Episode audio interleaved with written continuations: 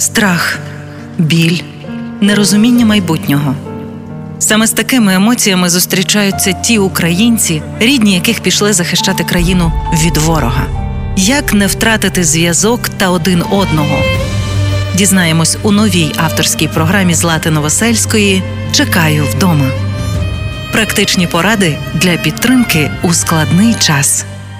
Якщо колишній військовий після повернення з фронту почав проявляти агресію до вас чи дітей, не мовчіть. Зверніться до спеціалістів, адже насилля у сім'ї не є нормою. Сьогодні ми поговоримо про те, як допомогти колишньому військовому відновитись після контузії. Загалом контузії це легка черепно-мозкова травма, наслідки якої можуть проявитись через місяць після інциденту. Буває симптоми, такі як порушення сну, зору, шум у вухах, втрата пам'яті, координації, головні болі можуть зникнути вже за півроку.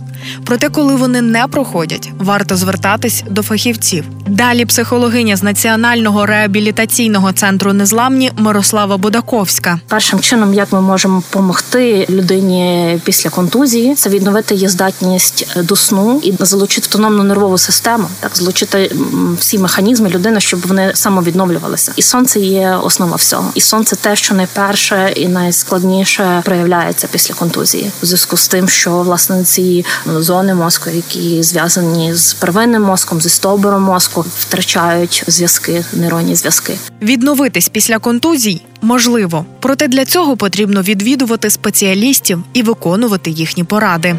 Тож у цій серії програм ми дізнались, що важливо налагодити зв'язок з людиною, яка перебуває на фронті. Варто не розпитувати її, а дати можливість самій розповідати про свої відчуття. А після повернення людини з війни просто будьте поруч.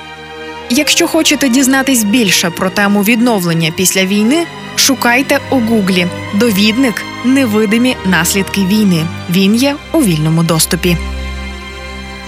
З вами була Злата Новосельська. Бережіть себе. Партнер проєкту мережа аптек ДС. Власники картки клієнта ДС можуть задонатити свої бонуси на ЗСУ. Якщо ліки, то в ДС.